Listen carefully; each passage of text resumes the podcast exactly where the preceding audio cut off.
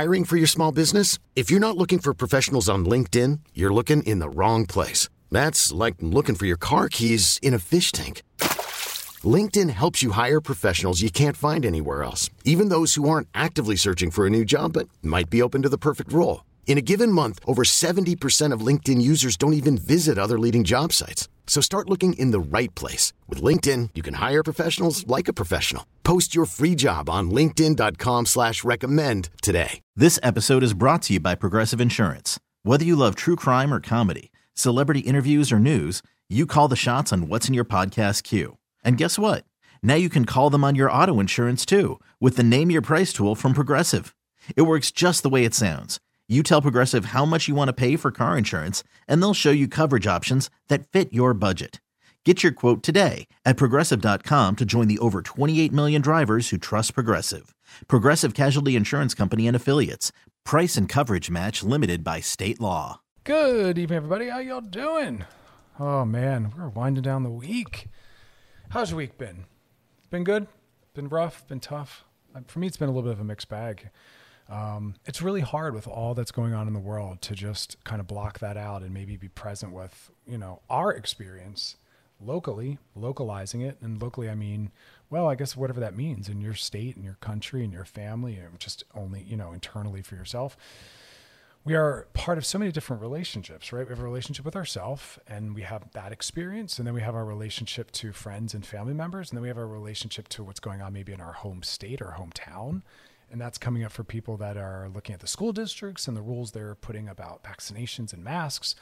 And then we're considering what's going on in our country with uh, flooding and things like that. And then we're rolling out just to our relationship to humanity and, and human rights and what's going on in Afghanistan and Haiti and all these other pieces. So we're going to feel all of those things. Um, we're connected to all of those things. And it's important to realize that, that what's going on in the world impacts you, what's going on in your country or state impacts you, what's going on in your friends and family members' lives impacts you, and then what's going on in your own direct life, and then your own relationship with yourself. It's a lot of different circles. It's almost like those stacking dolls where there's that big doll and you open it and there's another one inside. They open that one, there's one inside of that. But notice how they all stack at the end in one all of them are part of that one doll. And when you open it up, you see all the layers inside. You can pull them out to examine them further, but they actually all belong in that one larger doll. That's all of us embedded in all these different relationships. So it's understandable that our emotions and our mental health and our psychology is impacted by what's happening around us. The climate disaster, I mean, that's constantly something that is carrying around anxiety in my body. Um, and that's an appropriate response. We should be anxious about what's happening in the, you know, in the world environmentally around us. I mean, my God, there's no way to really shut that off. And in fact, sometimes the emotions we feel about what's going on around us and in the world are what call us into action right? And that's why we can't just excuse me, accept all that's happening. Some of these things we need to actually not accept and really, like I said, push into action around them. So just kind of holding space for that, that, that all does matter. And we want to give consideration to that. Um, but you know, we got to work on our resilience. Um, we don't want that to be what takes us down. We want to feel our feelings. Again, remember, mental health is the ability to feel all feelings and to feel them all deeply and to be able to express them. So it's not about shutting those down or denying them. If you're feeling bad or sad about those things, own it, feel it, talk about it, you know? Uh, but we do need to work on some level of resilience as we're hopefully on a larger scale working to eliminate and remove and deal with that stuff. Individually, we have to have that resilience. And that's really rooted in having anchors, making sure we have good, safe relationships with people to turn to. That's going to always be, and we talked about this earlier in the week, the number one thing that helps people deal with stress and not really have um, symptoms of uh, trauma or PTSD is the quality of relationships that we had in our life and the people that we had available to us after an event occurred. And so stay connected to people and, and keep talking about it. We, we don't we, we don't want to go into silence when we're struggling, right? We need others. And uh, I'm talking to a lot of uh, patients in my practice about this, that we afford that to children we appreciate and we value and legitimize children needing to turn to adults for soothing and support. But we've bought into this lie, and it's a lie. It is empirically validated information that it's a lie that as adults, we don't need others. We do. We have to get away from that idea that, well, you're an adult now. You should be able to handle that. No, that's not true. As adults, we still have the same psychology, psyche, nervous system that requires the safety and support of others. Period. End of story. We always need that we might move through our day trying to deny that and calling that, you know, experience, you know, you're being codependent, you're being too fused. No, I'm being a human we are wired and require the support and presence of others. We need responsive people, consistent people, and that's what gets us through our most difficult times. Isolating and retreating and handling things on your own is actually detrimental, not mental health minded, and is very toxic. We need others to be a part of our experience. We need to be seen by them, heard by them, cared for by them. But we also need to make sure we're giving that to others. So when a friend or family member reaches out because they had a rough day or a hard day, that's a healthy thing. You can't always see that as a burden. I'm not saying we can always be available to that. We might be having our own difficulty and we have to lovingly send them to someone else in a non rejecting way. But that's a good sign when people are reaching out to us because they're sad, mad, or upset, or had a rough day, or they're stressed or frustrated. Part of being in a healthy relationship of any kind, familially, socially, romantically, is about being willing to be available in that way for others. So that's the question. Are you reaching out to others, but also are you allowing yourself to receive others and to be there for others? That's how we build solid relationships. And that's how trust is built. Trust is not built around these other structures. Calling you my best friend, moving in together, getting married. Trust is built, as I said, on those qualities that I just listed responsiveness, consistency, reliability, attunement. That's what matters because we all need that, secu- that, that safe haven to go to.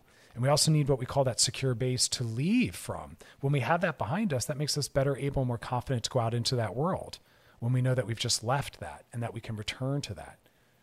Right?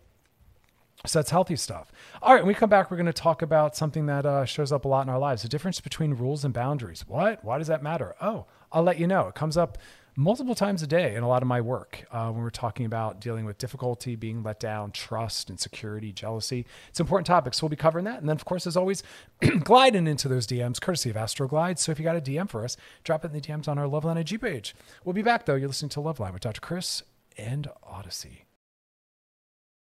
Hiring for your small business? If you're not looking for professionals on LinkedIn, you're looking in the wrong place. That's like looking for your car keys in a fish tank. LinkedIn helps you hire professionals you can't find anywhere else, even those who aren't actively searching for a new job but might be open to the perfect role. In a given month, over 70% of LinkedIn users don't even visit other leading job sites. So start looking in the right place. With LinkedIn, you can hire professionals like a professional. Post your free job on linkedin.com slash recommend today. This episode is brought to you by Progressive Insurance. Whether you love true crime or comedy, celebrity interviews or news, you call the shots on what's in your podcast queue. And guess what? Now you can call them on your auto insurance too with the Name Your Price tool from Progressive. It works just the way it sounds. You tell Progressive how much you want to pay for car insurance, and they'll show you coverage options that fit your budget. Get your quote today at progressive.com to join the over 28 million drivers who trust Progressive. Progressive Casualty Insurance Company and Affiliates. Price and coverage match limited by state law. T Mobile has invested billions to light up America's largest 5G network from big cities to small towns, including right here in yours. And great coverage is just the beginning. Right now, families and small businesses can save up to 20% versus AT&T and Verizon when they switch. Visit your local T-Mobile store today.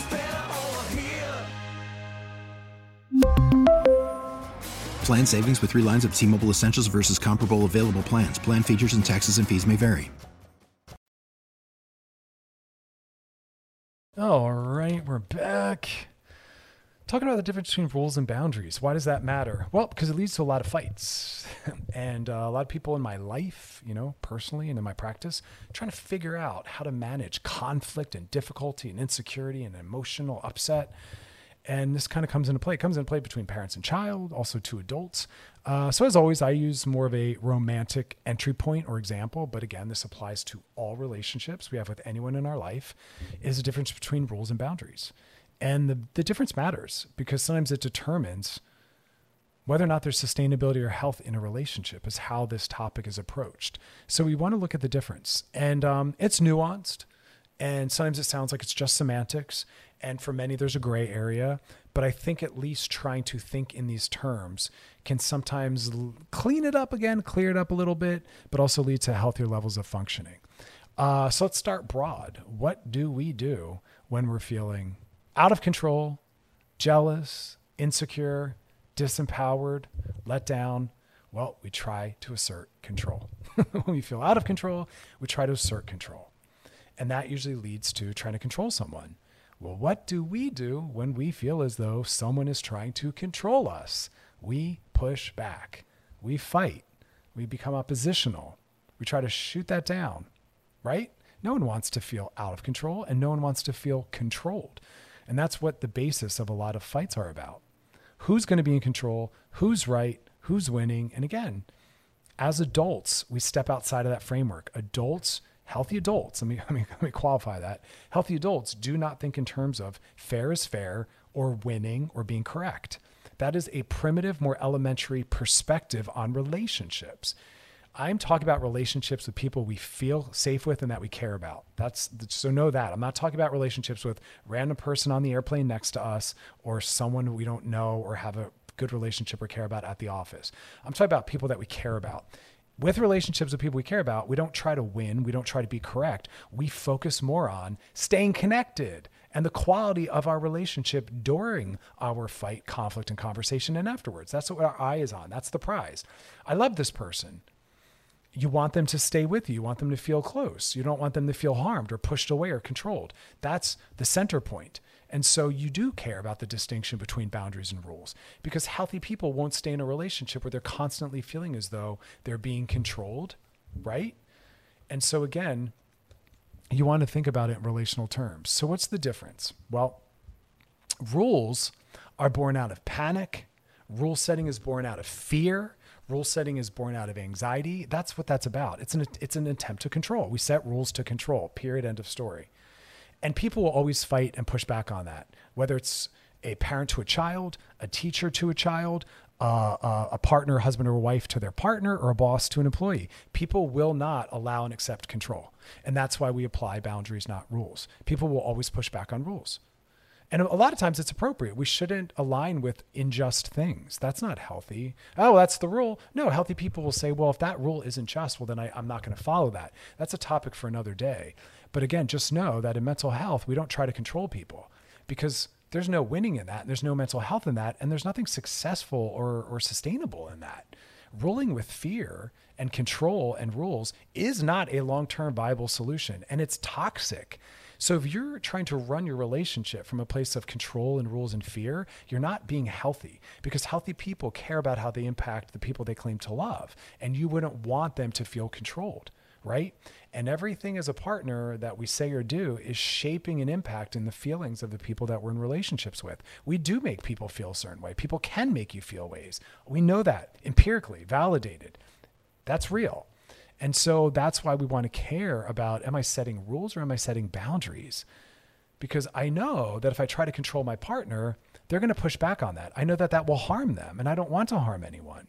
And I know that that won't work and they'll find loopholes because people won't allow themselves to be controlled. But more importantly, this is you speaking, you would say, I don't want to try to control or harm someone I love. Because if I trust and care about someone, then it's really about mutual benefit right? It's not just about me versus them. And if you realize that you're often in this perspective of me versus them, because I don't trust them or I don't feel safe with them, well, then you actually are calling yourself out and your relationship out, and you have bigger, more important things to tackle. Why am I with someone that I don't trust or care about? Why am I in a relationship with someone who's who I don't mind impacting negatively? Like, you have to really ask yourself that hard question some people are saying, "Oh my God, no, I'm on board. I, if I love someone, I don't want them to feel bad when they're around me. I don't want to make, make them feel controlled. I don't want to harm them."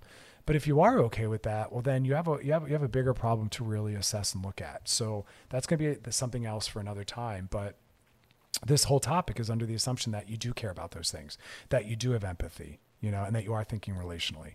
Okay, so rules again are about us trying to control the other. Rules are us telling someone else what they can do. That's not appropriate in adult relationships. We don't do that. And I don't want people to be in relationships where they have another adult telling them what to do. So when I hear couples saying things like, oh, my husband would never allow that, sometimes they don't really mean that, but sometimes they do. And if they do mean it, I know that they're in a toxic, unhealthy relationship. Because healthy relationships, everyone's empowered. And in healthy relationships, I use the word mutuality, which means everyone's voice matters, everyone's opinion matters, everyone feels in control, everyone feels empowered. And if you're in a relationship and you hear your partner say that, please put yourself in check and realize we don't have a healthy relationship.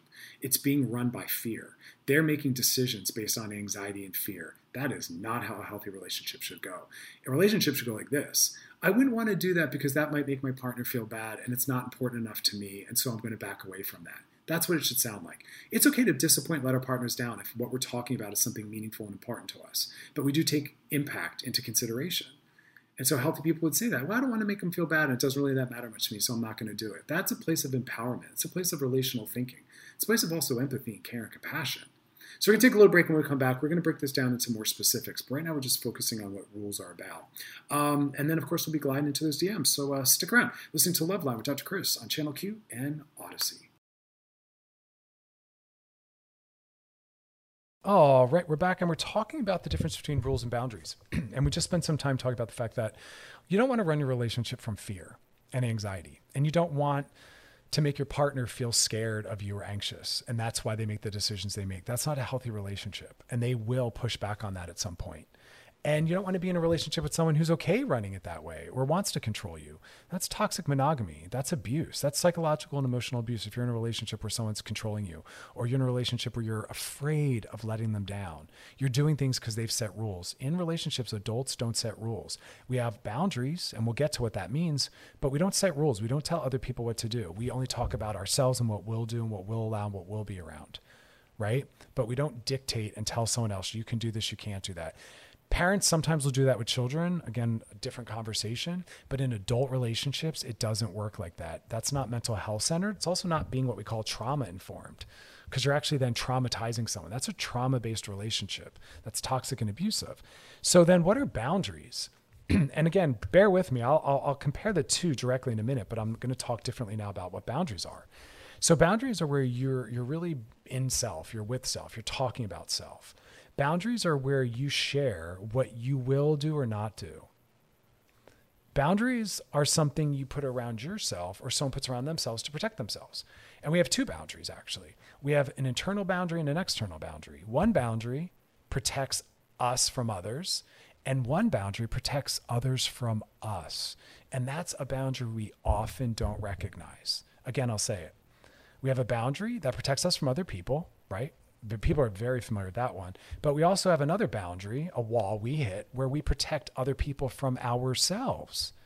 So if someone's harming other people and controlling them, they don't have good boundaries. They're not protecting other people from them because we are responsible for how we impact other people. And so if you're harming people and doing damage and letting people down and you're being toxic, you don't have good boundaries. You have to be aware of how we impact others, right? So, how does this apply? Well, let's look at situations where this would come up. I'm going to use a polyamorous example. Let's say you're in an open relationship or a polyamorous relationship. So you have a partner and you've decided openly and ethically and consensually that you are allowed to have sex with other people. Well, if you realize that maybe your partner is not using protection with their other partners, you can't say you have to use protection. That's a rule. You literally, legally, and otherwise don't get to tell someone else what to do. You can't legally do that. And emotionally, you can't do that. You can't say you can't have sex with others without condoms because your partner can say back, yes, I can, because they literally can. But you, so you can't set rules because that leads to fights, that leads to control, and it leads to people sometimes doing what they want anyway. But what would a boundary look like? A boundary would look like this. And this does matter. It matters for mental health. You would say, if you're going to have sex with others without protection, then I am not comfortable having sex with you without protection. So if you are having and choosing to have sex with others without protection, we have to use protection. I'm going to mandate that if we have sex, that a protection of some sort is used with me. That's a boundary, right? A, a rule would be you can't have that person as a friend. Again, you don't get to tell another adult who their friends can be. You don't. But you can say a boundary. I don't want to be around them. I don't want to hear about what's going on in their life. So if you're going to be friends with this person, my boundary is I don't want to be in their life. I don't want them brought into my life.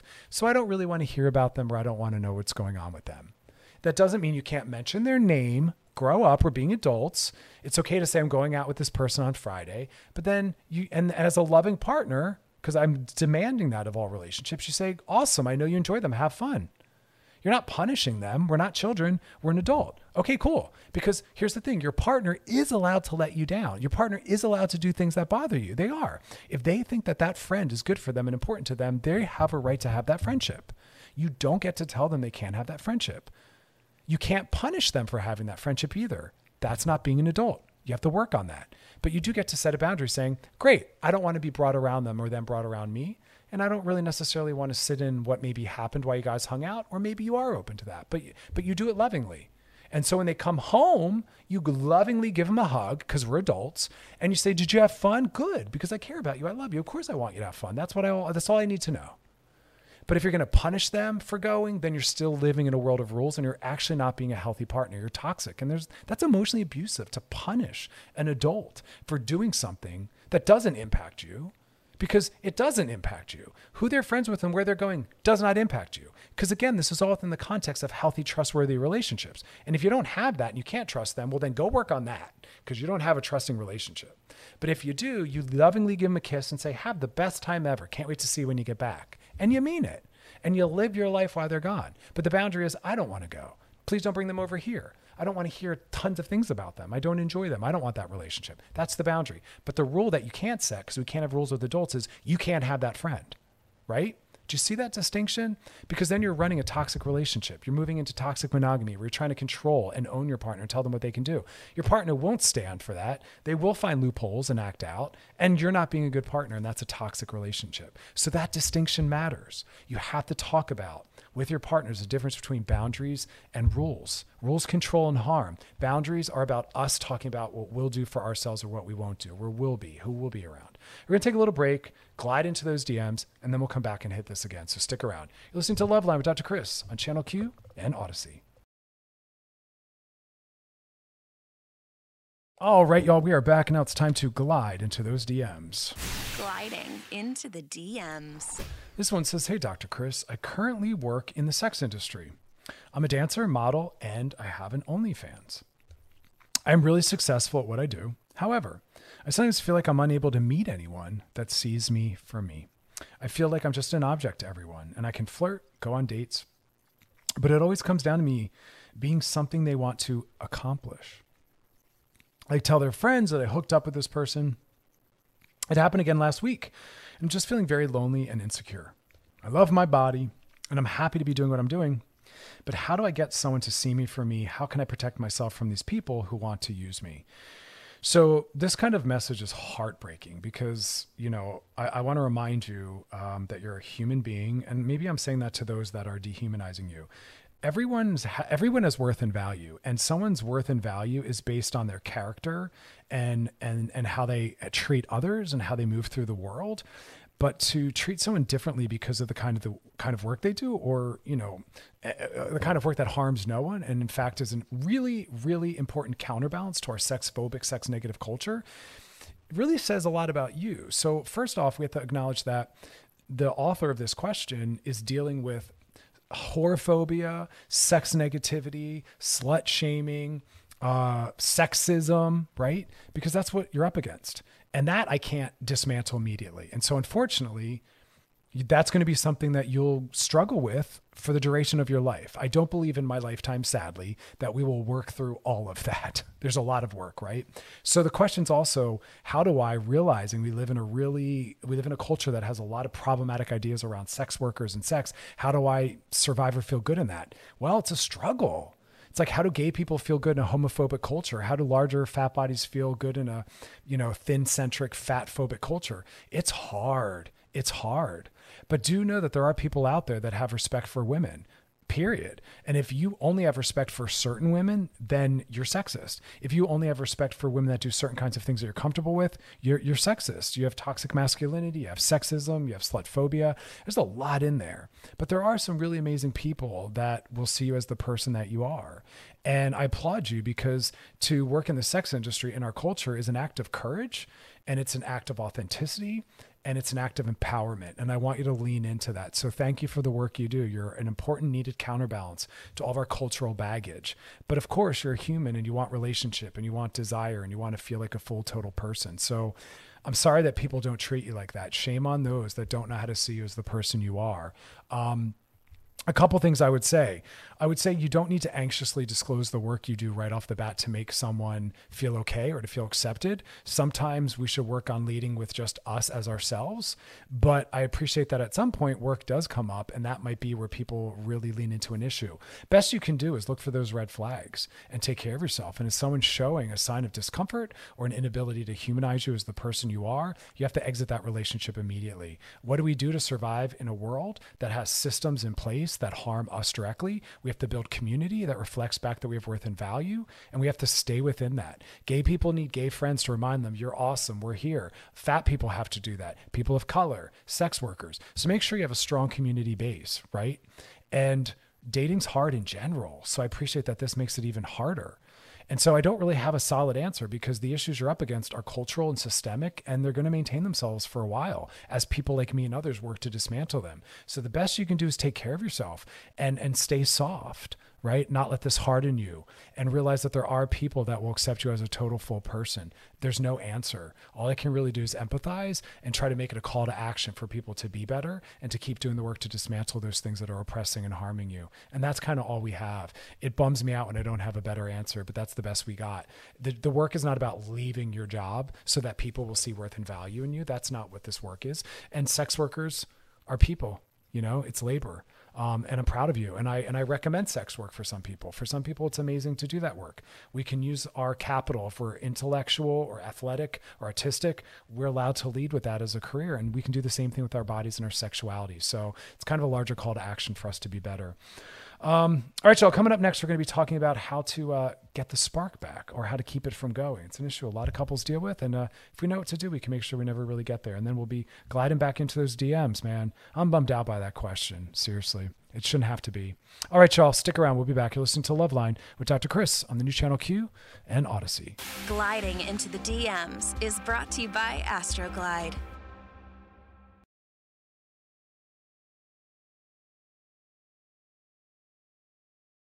All right, we are back. And uh, before the DMs, we were talking about the difference between rules and boundaries and how it really does matter. And it's very important because that is where we show how healthy we are. That's where we show whether or not we're a good partner. And that's where we speak to the quality of our relationship. Healthy relationships say things like we trust each other, we love each other. Because that's the that's the foundation. Please don't be in a relationship with someone you don't trust. Because you either need to work on learning to trust or you need to leave the relationship if this person's not worthy of trust. But within that context, you can do whatever you need to do because you know you love each other. There's there's nothing to be afraid of. If you trust them, you know that they're not going to do anything to harm you. We're good. And so it's your stuff. We don't then set rules to control them. We set boundaries when needed around what we're comfortable being around or what we're comfortable encountering or what we're going to do or not do. We can't tell them what they can do or not do. Hear that again. Boundaries are us saying what we will do and what we won't and what we will not do. It's about us. We're not trying to control someone rules which are toxic and inappropriate between adults is telling them what they can do. If you think you need to set rules because they might be willing to harm you or hurt you, then you are not in a healthy relationship built on trust. Work on trust first or the quality of your relationship. Or maybe it's time to go. Because if you really do love them and trust them, then your work is about letting go and letting them live. And what they choose to do will tell you all you need to know. Let go of the rules. We tend to, again, set these structural things in place rules. I want your passwords. I'm going to go through your phone because we feel out of control because we're not willing to let go and be healthy. Those things don't help. What does is the quality of the relationship, and that's improved by just setting boundaries. Hey, not really a fan of that friend. Don't need to be around them, but I'm glad that you have that friend. Go enjoy. That's a healthy relationship built in trust. That is how you maintain that deep friendship that keeps healthy long term relationships going and alive. But when we're setting all these rules, then we're making it adversarial. We're treating our partner like a child. We're not living in trust or learning how to trust or building trust. Trust is shown by us just living our lives and we see what each of us choose to do. Period. But if someone's making decisions out of fear of you based on rules, then you can't trust them because, again, it's based only on rules and fear. And you will never live in trust. You will never feel trust. You're not offering trust. You're not practicing it. So we got to do better around that. Now let's roll into our next topic because it segues right in. In that healthy adult loving relationship, what do we do when we feel as though maybe romance, eroticism, or sexuality or that spark has left? So let's talk about how to get that spark back. But remember, we can't talk about topics like that if the base isn't correct and strong. And the base is I trust you. And so we don't need rules. Go live your life. Have the friends you need to have. Be friends with exes. I trust you. And if you don't, this is how you learn to practice that. I'm going to let you have the friends you have and be friends with your exes and not have passwords or go through your phone. And I'll deal with something if and when I have to. But because there isn't anything right now happening, I'm going to let go. And that's how trust is built. So if that's being done, let's go to how to bring the spark back. Well, number one, don't panic. I said this in an earlier episode. It's an expected, inevitable stage of most monogamous relationships because you're my only sex partner.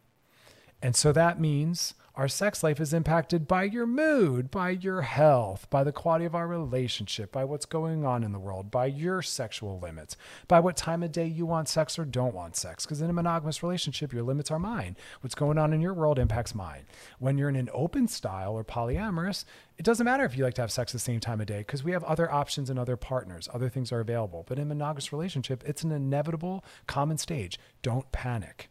That doesn't have to mean everything's bad or something's bad at all. It can just be that's where we're at now. Because remember, all these things go through phases. How it feels now is not how it will feel later. How it used to feel is not necessarily how it will feel again. It's always changing. So let it maybe be more frustrating or a bummer or annoying, but we don't want to make it devastating.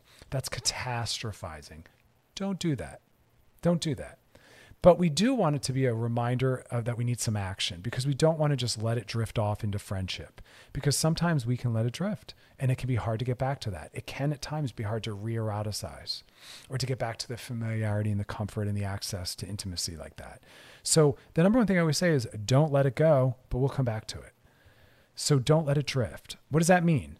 Holding on to it, always keeping it available, always keeping it present. Maintain flirting, maintain sexting sexuality of various kinds, tons of touch, tons of cuddling, tons of kissing. Keep dating, keep flirting, keep it alive. The number one thing we can do is not let it go. Keep it a, keep it frequent and keep it a priority. So to new couples or single people that do want that at some point, keep it going every single day. Engage in that in some form. We let it go because we think it doesn't matter, or we get too comfortable, or we get lazy, or other things come up. But that which we let go or we let drift, is going to drift, right? Basic. So hold on to it as the number one tip. Second thing, if it's felt like it's gone or it's become, you know, something that's not a priority or a lot of time has gone by, communication. We have to be in relationships where we can say things like, I miss sex. Hey, I miss affection. And then talking about why do you think maybe we've lost it? Why do you think maybe it's become boring? Why do you think maybe it's not become important? Notice my tone and my languaging. We're on the same team. It's not a battle. There's no accusations. There's no criticisms. It's a loving question. We're exploring. Hear that again. It's not an accusation. It's not a fight. It's not a criticism. It's a question. We're exploring it. We're on the same team. Going to take a quick break. We're going to come back and keep talking about it. Listening to Loveline with Dr. Chris on Channel Q and Audacy. Lady Gaga's Jazz and Piano Las Vegas residency returns to Park MGM October 14th through the 31st. Go to wearechannelq.com for your chance to win two tickets, a hotel stay at Park MGM, round trip airfare for two, plus $500 in spending money. Tickets are on sale now at Ticketmaster.com. Don't miss Lady Gaga's Jazz and Piano residency shows Las Vegas. We'll be right back with more Loveline. All right, we're back and we're talking about how to keep the spark alive. And remembering, we're on the same team. So there's no harshness, there's no criticism. When you're thinking relationally, we're, we're trying to find out more. It's all about learning and understanding. It's not about winning. It's not about being correct. It's not about picking a fight. It's about getting more information. So, number one, about how to not let the spark go. Don't let it go. Hold on to it. Number two, communication. Talk about why you why it's gone. Talk about why you miss it. Add the meaning. I miss it. And here's why I miss it that that that brings life to it. That brings emotionality. It brings empathy. Explore with your partner why maybe it's disappeared or become boring or not become important. Lovingly non-accusatorily hey share with me why you miss it and if you miss it. Share with me why you don't. Let's talk about why we think it hasn't become important and let me share with you why it is to me and why i want it back. That's what it should feel like and sound like. It doesn't need to be anything bigger or more dramatic than that. So keep it as i say right sized also start prioritizing it, commit to it, making time for it. It's okay to plan it. It's okay to make time where it could happen, creating the conditions where it could happen. But if we pop out of bed and we're running around and then we're busy, busy, busy, and then slam right down into bed and crash, there's no conditions that have been created where it could happen. And it's also okay to plan it. We plan tons of things and it's still fun when it happens. We plan vacations. Guess what? It's still fun. We plan going out with friends and going to the movies. Still fun. But more importantly, you also have to keep energy for it.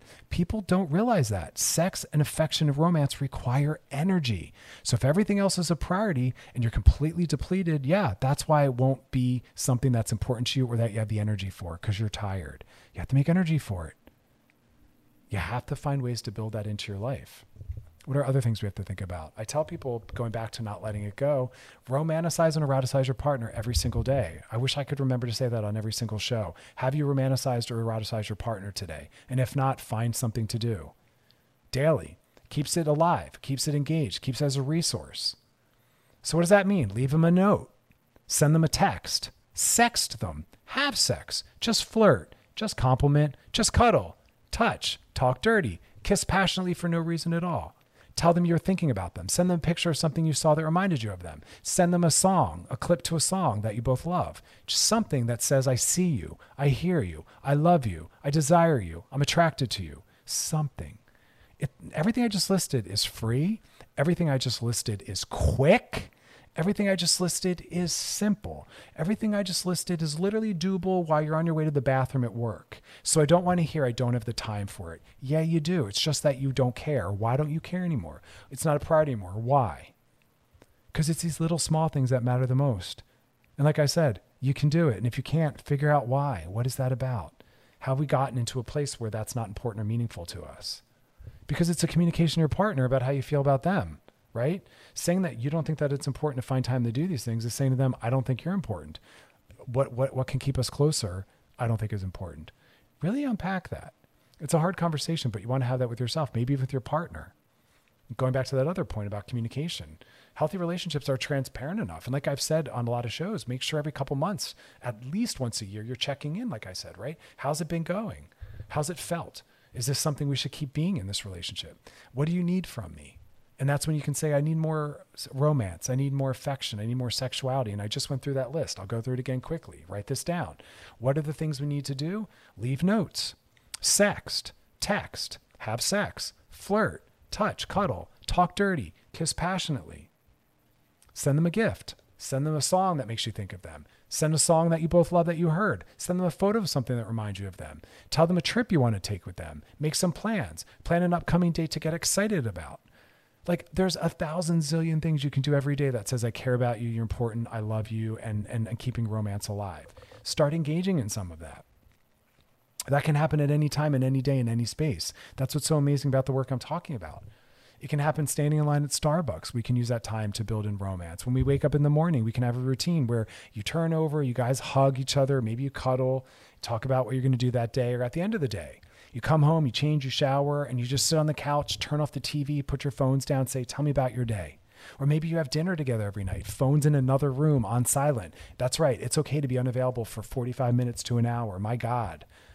Or maybe phones go off permanently. We don't look at them again at 7 p.m. or 8 p.m. and we watch our shows and we talk. We have shared experience. That's the kind of rules I'll have when me and my partner live together. That after a certain time of night, phones are done. We're gone. We're not reachable. Whatever that time is, 7 p.m., 8 p.m., that's our time. Not reachable again until tomorrow morning at 9 a.m. Those are the things you have to build in. Your relationships mean more than anything else.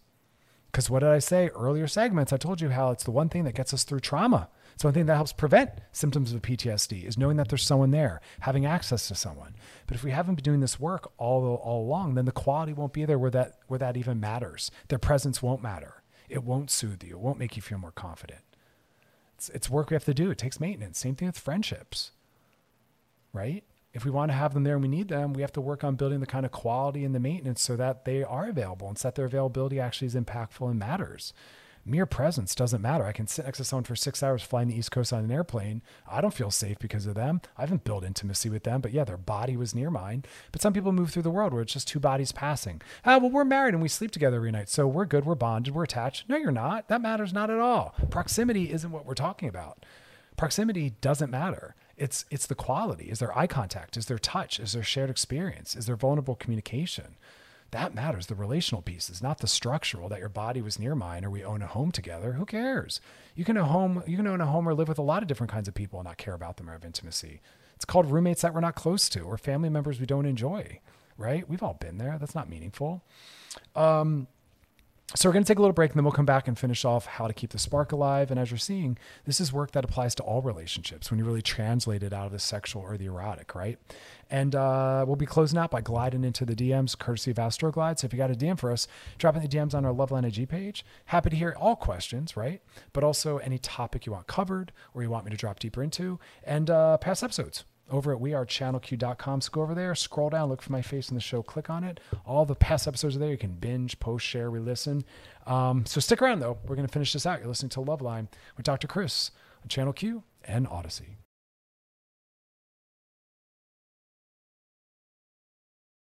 All right, we're back and we're just kind of closing out and finishing up our topic on how do I bring the spark back? I know it's important stuff. The m- biggest thing I can say over and over is don't let it go if you don't lose anything, then you don't have to work on bringing it back. You know, in our busy lives, we tend to over prioritize other things, but we got nothing if we don't have our primary relationships of whatever kind they are. That's the basis of our mental health is the relationships we're in and the quality of them. Period. End of story. It's empirically validated research that shows that for decades. Attachment theory. We need a secure base from which to go out into the world and be our best and most, most confident. We have to have a, that home base that then is our safe haven for us to return to that gets us through mental health issues that shaves down the sharp edges of trauma that can prevent some ptsd in totality or some of the severe symptoms right? And so if your happiness is, is a little funky say what's the quality of my relationships? They provide distraction joy they anchor us. Now if it's a romantic sexual erotic partner well it's a little bit different. We talked about all those different points earlier. Let's get into some new ones. Honesty is the sex we've been having even worth wanting or missing. Sometimes it's the quality of the sex and that's the reason why we don't miss it but we have to talk about that. We have to be in healthy enough relationships where we can say, hey, I don't like the kind of sex we've been having. So I haven't wanted it. Maybe you have to ask to get there. Maybe someone has to ask you to get there, but be willing to share that and talk about that. It's not a criticism, it's just an honest assessment, right?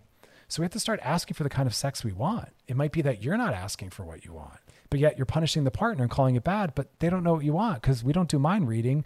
We expect people to tell us what they need. That's what adults do.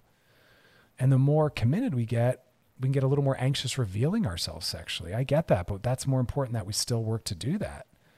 We don't do assumptions in mind reading. That leads to really bad sex. And the more deeper we get in, I know it makes us a little more scared to reveal that it's more fragile. How they feel about us matters more, but we have to be willing to take that risk and do that. So our partner should be the safe place where we reveal our most honest sexual self, not to some random person in our DMs on our IG. Come on, that's not what that's not adulthood. That's not fair. It's also not kind. Also, novelty. We, we, some, we, we get these patterns and habits. Newness and novelty are the most arousing things sexually, but we fall into patterns and habits because we're bored, because we're lonely, because we're lazy, because we're comfortable, right? Don't do that. We have to keep switching it up. What you have, when you have it, where you have it, how you do it. There's a, just these little tweaks matter. Time of day, place, what we do. Push on your boundaries, push on those edges. Why are you only allowing what you're allowing? Go introspective. What's that about? Is that about fear of intimacy? Is that body shame? Is that erotophobia? I'm afraid to, I'm afraid to ask for more. I'm afraid to make the noises I make and to let my body be seen doing what it does. Check in with that. Is it your partner who's shaming or are you shaming? Work through that, talk that out, but get it on the table. Shine some light on it so it can be dealt with and dismantled. We have to allow sounds and body fluids and smells and movements. We don't want to hold back, but you have to examine like whose work is that? Is that us? Is that them? Is that me? But that's part of the spark dropping because it's not even good. It's not even honest. I work with too many people that are saying things like, I don't orgasm because I don't like the way we do it, but I'm afraid to tell my partner they're too fragile. Well, everyone toughen up, especially if you're in a monogamous relationship. Their limits are your limits. This is their only sex outlet and partner, except for solo sex, which is why some people choose solo sex. It's easier, it's quicker, no drama. But if you miss partnered sex, that, that's not going to work well. You have to be approachable. Are you approachable? And if not, work on being approachable. Work on letting them know I'm not going to punish you for coming honestly to me and telling me that you don't like what we're doing or that you need changes. But if you're not approachable and you're so fragile or you punish, that's why. You're part of that problem. Use this as an opportunity to dismantle and work on that. Because if we can't talk about this, we can't talk about other important things. I bring that up all the time, right? And then finally, sometimes you got to kink it up. I walk people into kinks all the time because sometimes there's other parts of ourselves that we haven't identified or leaned into that might be more arousing, you know? It's also more vulnerable. So seek out and add fetishes to your life to spice it up. What are some kinky, wild things you've never wanted, um, not, not that you've never wanted to do, but that you have always wanted to do, but you're afraid to do? Your partner should be the safe space to be able to talk about that and try that. And if not, work on having a safer partner, a more sex positive partner. My books, Rebel Love and Sex Outside the Lines, really both seek to help us get more sex positive, to be able to have those conversations and step into that. Because sex is more than just penetration. If it's only just ever about penetration and orgasming in the same ways, in the same places, at the same time of day, that's boring. And that's understandable. We're not going to keep coming back to that. Toys, fingers, tongues, your entire body has the ability to provide pleasure, to make it more fun, make it new, make it more novel. Capitalize on that. But again, your sex partner is the place where this should be discussed, not your friends go to your partner, one on one relationships. It's disrespectful to not go to them and say, This is where I'm at. This is who I am. This is what I need. This is how I feel. If you're only going to your friends about it or Googling stuff, you're missing out on intimacy. Try working on being able to go to your partner directly and saying, This is what's going on. This is where my head's at. This is how I feel. And if not, is that your work or is that their work? Do you need to start working slower, saying, I need to be more approachable or I need you to be more approachable or we have to get better at having difficult conversations or we have to work on not being so sensitive when someone has a request about anything, right? Because all that matters because that's our mental health. Sexual health is sexual health is mental health and sexual health and what's going on impacts quality of relationship. So it's it's really all intertwined. So work on that. Uh, all right, coming up next, we're going to glide into those DMs. So you know the drill. Got a DM? Drop in the DMs on our Loveline IG page. Questions, topics you want covered. Past episodes, as always, over at wearechannelq.com. Stick around, y'all. Listening to Love Loveline with Dr. Chris on Channel Q and Audacy. We'll be back. After the end of a good fight, you deserve an ice cold reward. Modelo is the mark of a fighter. You've earned this rich golden lager with a crisp, refreshing taste. Because you know the bigger the fight, the better the reward. You put in the hours, the energy, the tough labor. You are a fighter, and Modelo is your reward. Modelo, the mark of a fighter.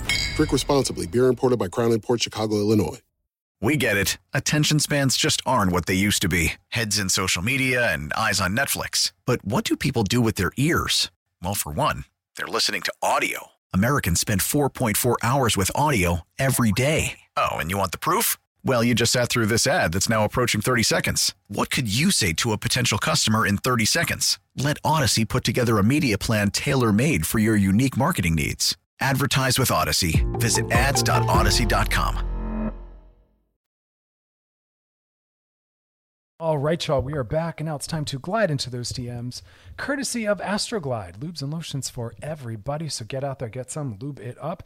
Gliding into the DMs.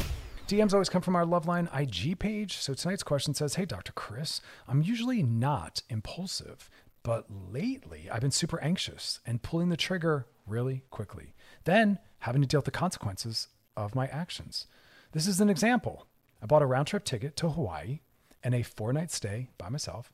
And I've invited my friends, but kind of expecting to go alone. Is this a product of the pandemic? Yes.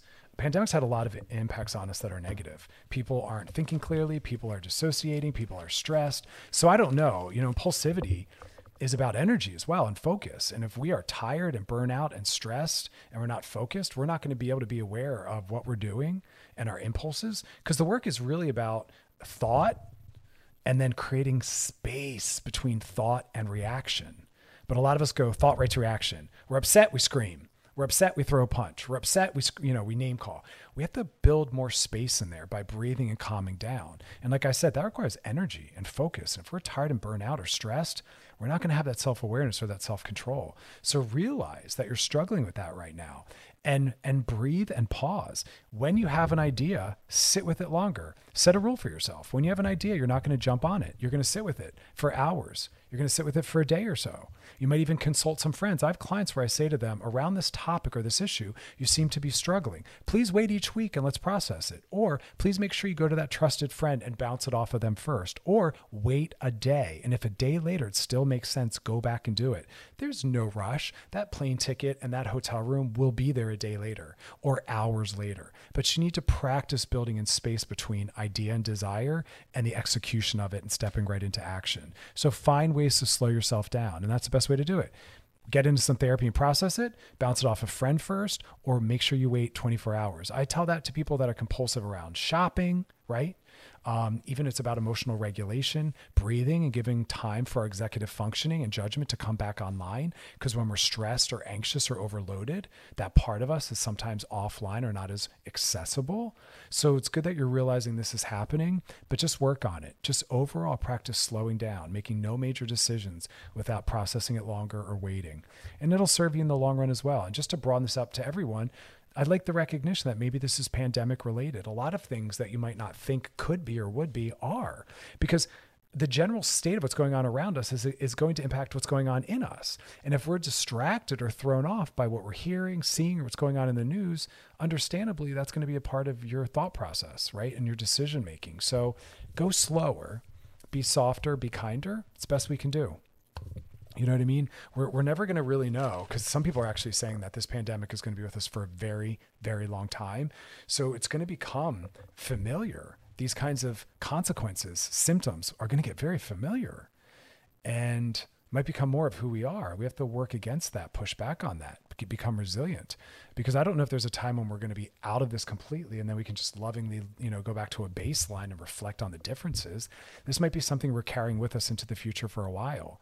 So practice doing that work now. And that's what I'm saying to everyone all the time be kind with yourself, be kind to others, because everyone's in this. And this is woven into our being and our emotions and our moods and our, you know, capacities. And, and there's always more being added. Like I was sitting with this last week when I was like, oh my God, COVID, Delta variants, all these mask regulations and rules and vaccines, travel, Haiti's earthquake, what's going on in Afghanistan. And I was like, what is going on? And there's more to come. So we have to um, just take out, take care of ourselves, you know. But thank you for that DM. Any DM you got, any questions you got, drop them in the DMs as always.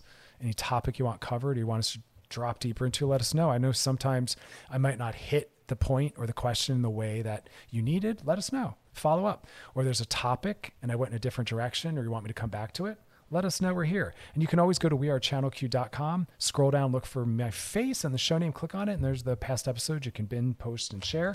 But um, y'all have a good weekend. Make sure you plan some self care. Make sure you plan some joy and pleasure, just moments where the meaning and purpose is just that it made you feel good.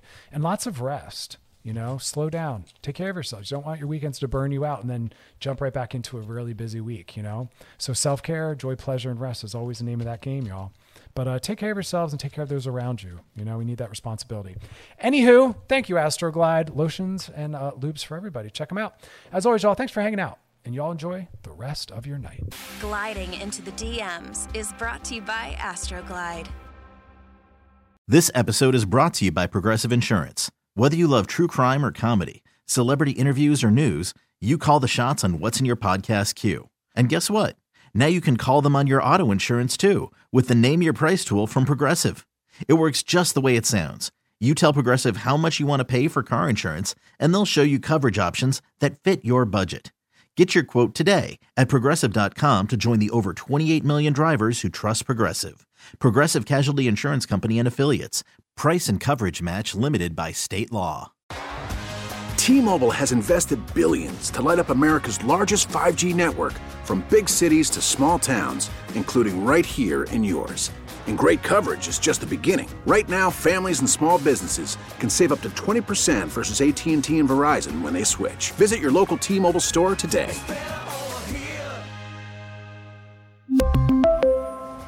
Plan savings with 3 lines of T-Mobile Essentials versus comparable available plans. Plan features and taxes and fees may vary. Oh,